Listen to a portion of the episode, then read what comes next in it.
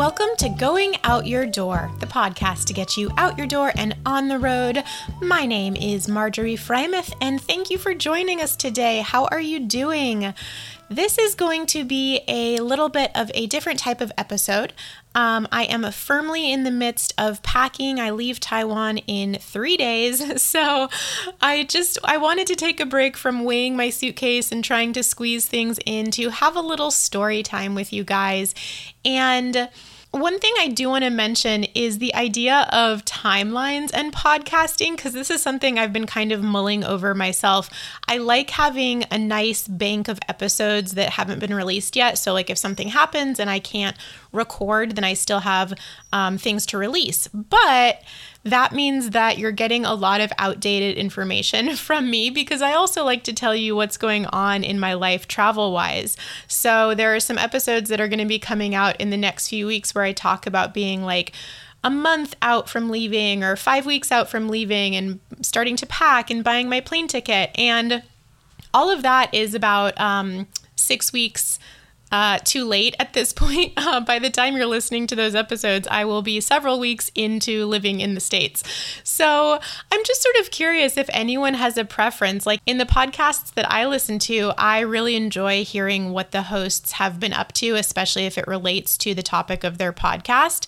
And I know that you know, most people usually record episodes prior to releasing them. So there is going to be some delay.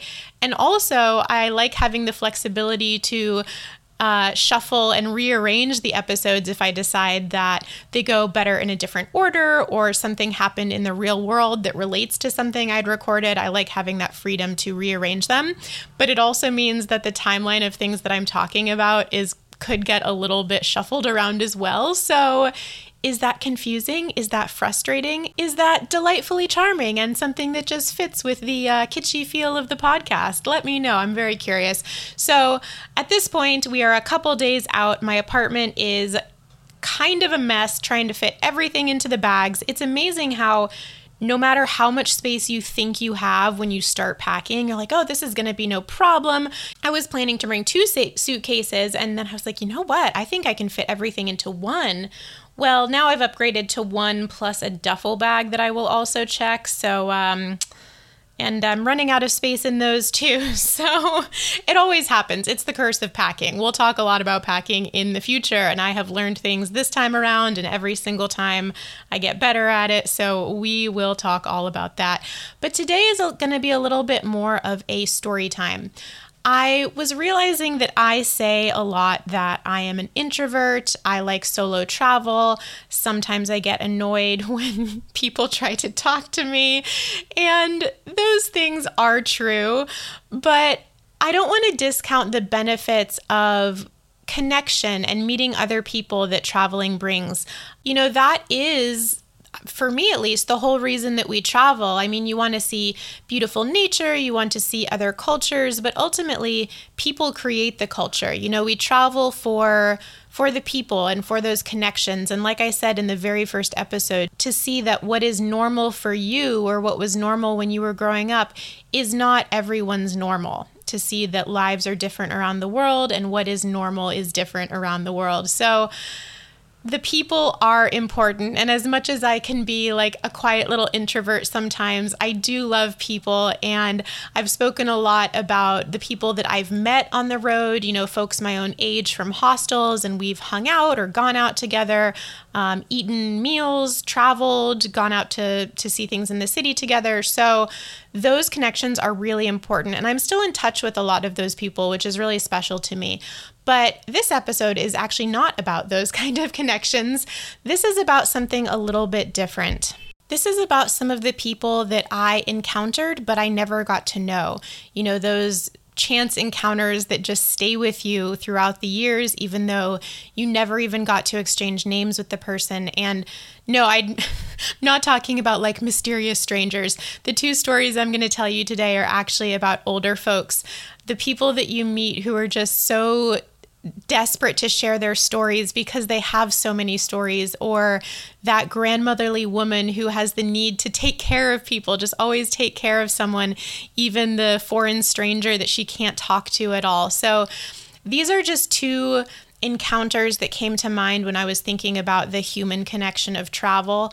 Um, and sort of those those special connections like i said even though we didn't chat or have a conversation per se um, these people have always stayed with me so the first one I, I want to tell you about is the man in prague that sounds like a, a, mystery book or something like that. So I was living in the Czech Republic and I was living in Liberec, which is a couple hours north of Prague. But because Prague is the hub, anytime you want to travel anywhere else, you have to go through Prague, which is really frustrating, especially if you want to go like in the opposite direction, but first you have to go out of your way into Prague and then get a bus or a train that goes to where you actually want to go.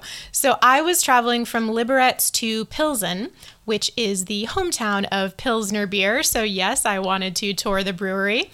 And I was in Prague. I was waiting on the subway platform to take me to the bus station that I needed to get to. And so I was sitting on, you know, those cold, dirty plastic benches on the subway platform.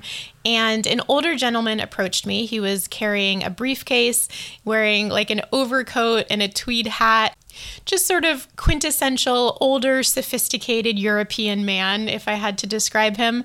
And my go-to phrase when I was in the Czech Republic, people would try to talk to me in Czech, and nemluvím česky is how you say I don't speak Czech, and it's been a long time since I've had to say that, so my accent, my pronunciation is atrocious. But that was a phrase that I used a lot when I was living in the Czech Republic, and it was a great source of pride for me when I was able to upgrade to nemluvím moc česky, which is I don't speak much Czech, um, but still I wasn't able to communicate that well, and at that that point, I, I was stuck at I don't speak Czech at all. Um, but he actually repeated his question in English and he asked if I was carrying a violin. I had my ukulele with me at that point in a case on my back. And so he asked if it was a violin. And I said, no, it's a, a ukulele.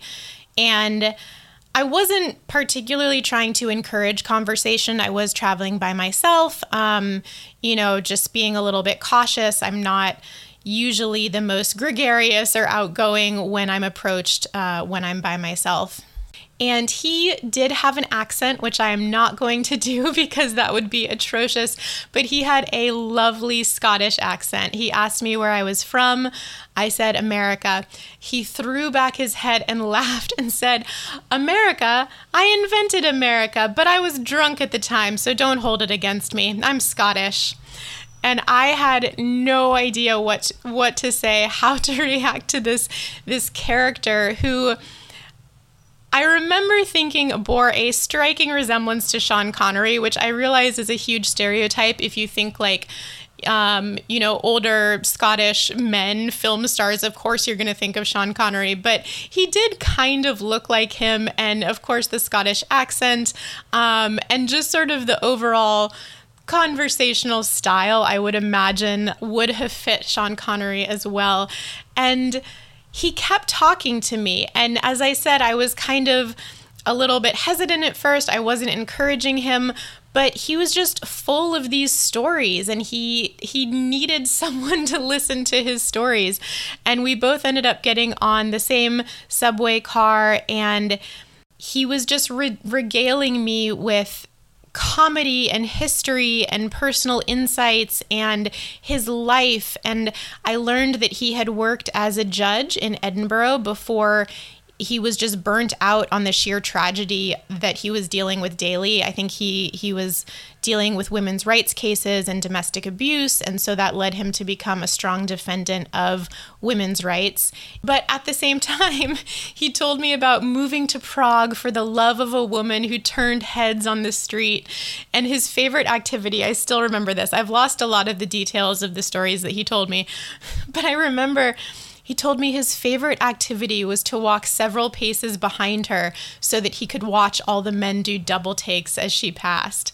But of course, in true storyteller fashion that was not to last, the great love affair ended and paved the way for several more after that. And just all of these stories were heightened to such epic proportions because of his his accent, his thick Scottish brogue, and this flair for storytelling. Um, and of course, all of these were peppered with tons of anti English jokes. And then he told me about his own experiences trying to escape from behind the Iron Curtain during the Cold War, which led him to recommend a series of books to me. Um, the John Russell novels by David Downing. I, I now recommend them to you. I think they're fantastic. They're the story of a British American journalist living in Berlin during World War II. And it really seemed to fit very well with his own narrative and his own life. And at the time, I promised him I would look them up, and I did. I think there's like five or six of them. I ended up reading all of them. I actually just started rereading them a couple months ago. Uh, and it's always so funny to me that I have all of these books saved on my Kindle. And the whole reason I have them is because of this random mysterious Scottish man that I met on a subway in Prague. Just that that whole connection. I love it. It's fantastic. It's one of those amazing things that happens when we travel that continues to affect our life in some small way moving forward. And he got off the subway before I did, and I'd I'd barely spoken a word this whole time. He just like I said these stories just came pouring out of him. Um, he just needed an ear to listen to them. And ultimately, my whole trip to Pilsen was not that exciting. It's a very small town. The brewery tour was a lot of fun. The tasting was a lot of fun. But that is the experience that stands out to me from this trip was meeting this mysterious man. I keep saying mysterious. I don't, you know, I don't know his name. I don't have any other connection. This character that I encountered in Prague. And not only is it a fantastic human connection and a wonderful story that I have now, but it's also a reminder that the frustrations of travel and the inconvenience of travel can sometimes lead you to the best experiences and the best stories. You know, I was not, I, I didn't want to go to Prague that day. I had to go out of my way to get there, to get the bus to Pilsen. Um, and it, you know, it was a boring ride on the subway, or it would have been a boring ride on the subway. But instead, I have this fantastic story to tell. And it's also a good reminder that, you know, people who approach you are not necessarily intimidating. They don't necessarily have an agenda. They're they're not even necessarily looking to meet you particularly. Um, I think he just he just wanted someone to talk to that day, and I happened to be there. Um, I'm sure actually the fact that I was American and allowed him to speak English might have been a draw as well if he was living in the Czech, Czech Republic and always speaking Czech. So that is my first story of random wonderful stranger encounters. The second was more recent when I was in South Korea. I was traveling again by train from Busan to Seoul, although this was a much different train experience. This was one of the I don't think it was like a bullet train or anything, but again, one of the very fast, fancy, sleek Asian trains. Um, and the ride was a couple hours long. So I remember getting on, finding my seat, stowing my backpack, doing all that stuff. I was sitting next to an older woman. She had the window seat and she had, I remember, lots of bags with her, sort of on her lap, on the floor around her feet, big kind of shopping bags. And I remember settling in, trying not to like jostle her or disturb her bags or anything like that. I had my headphones in. Taylor Swift's album Lover had just come out, so I was listening to Lover on repeat at that point. Um, you know, just sort of doing my own thing, getting ready to settle in for a two or three hour train train ride. And at some point, probably 20 or 30 minutes into the ride, she starts pulling out fruit and she starts, you know, peeling her fruit, eating her fruit. That's totally normal. I wasn't paying much attention to her.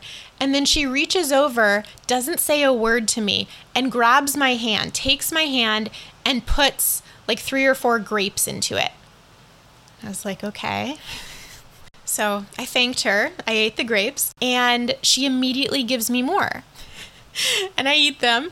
And we, we just sort of continue like that. Every fruit that she pulls out, she gives me some. She gave me some segments of like a clementine or an orange. And then when it was time for her to get off the train, she was packing up. She gave me a whole orange to take with me. And she never said a word to me. She didn't try. You know, no Korean, no English. Um, I don't think she even looked at me. It was all done kind of with her eyes in front of her, her eyes down at, at her lap or, you know, on the fruit that she was peeling. But she would just reach over without even looking and hand it to me totally different from the story in Prague where the man could not stop talking. This was a different kind of connection where I think she just had that that mentality or that vibe of a grandmother who is always taking care of people and always wants to share what they have and probably saw me as this, you know, this foreigner, this girl who could not take care of herself. I don't know. I, I imagine that's what she thought. Traveling in a different country, clearly out of her element. Um, and she just wanted to make sure that I was well fed and had a snack and was not going to die of starvation. I think I had a whole meal with me that I had gotten from a convenience store in in a you know a bag that I ended up not eating because I didn't need to. I had so much fruit from the the older woman. And so this is a little bit of a shorter story. I don't have as much to say about this other than with everything that I experienced on my Korea trip, my time in Korea, you know, I was there for uh, two weeks, I think, 10 days or two weeks. I saw Busan. I traveled to the this cultural village near there that, that's beautiful and stunning and Instagram worthy.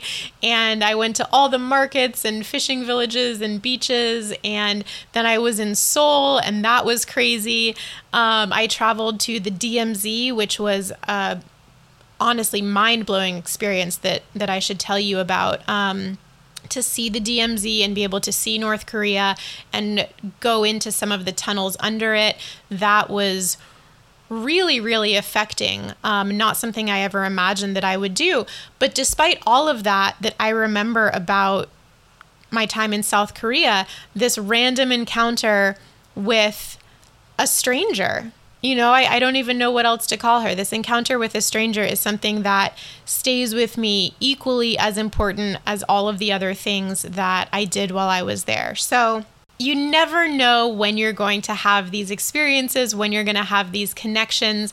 You know, you may meet someone your own age and have a fantastic time, go out, see some things, um, eat some food, go to a bar, do whatever you do. And that is equally as amazing in its own way, but sometimes these unexplainable chance encounters with people that you never even talk to are just as affecting in their own way. So I just wanted to share some stories, some experiences with you today. Um, I would love to hear about your own encounters. Who are the the characters that you've met while you've traveled? What did they tell you about, or what did they feed you, or anything like that? And if I had to give one more takeaway to this, I would say that even though your normal is not the rest of the world's normal, people are people around the world and they want to talk, they want to have those connections, they want to make sure that the person next to them is well fed. So, go out, see the world, see the different cultures and everything that is so different, but also notice the things that are the same and the things that really bring us together. Sorry, I don't mean to get like too preachy about this, but this is one of those subjects that when I think about it, it just makes me feel so warm and fuzzy inside. So I hope I've shared some of those feelings with you today. Like I said, please tell me your stories. I would love to hear about all the characters. I think that's the best word for these people characters that you've encountered on your travels. You can send those stories to goingoutyourdoortravel at gmail.com. Find me on Instagram and Facebook at goingoutyourdoor and on Twitter at goingoutyour. I would love to have a rating or review on iTunes if that, or iTunes, Apple Podcast, Apple Podcast. Sorry, I am way out of the loop um, on Apple Podcast, and I will talk to you next time with more practical information, more tips and tricks and stories and experiences, and not to get the timeline even more confused, but I think the next time I record, I will be back in the States, which is very exciting. So, talk to you next time on Going Out Your Door.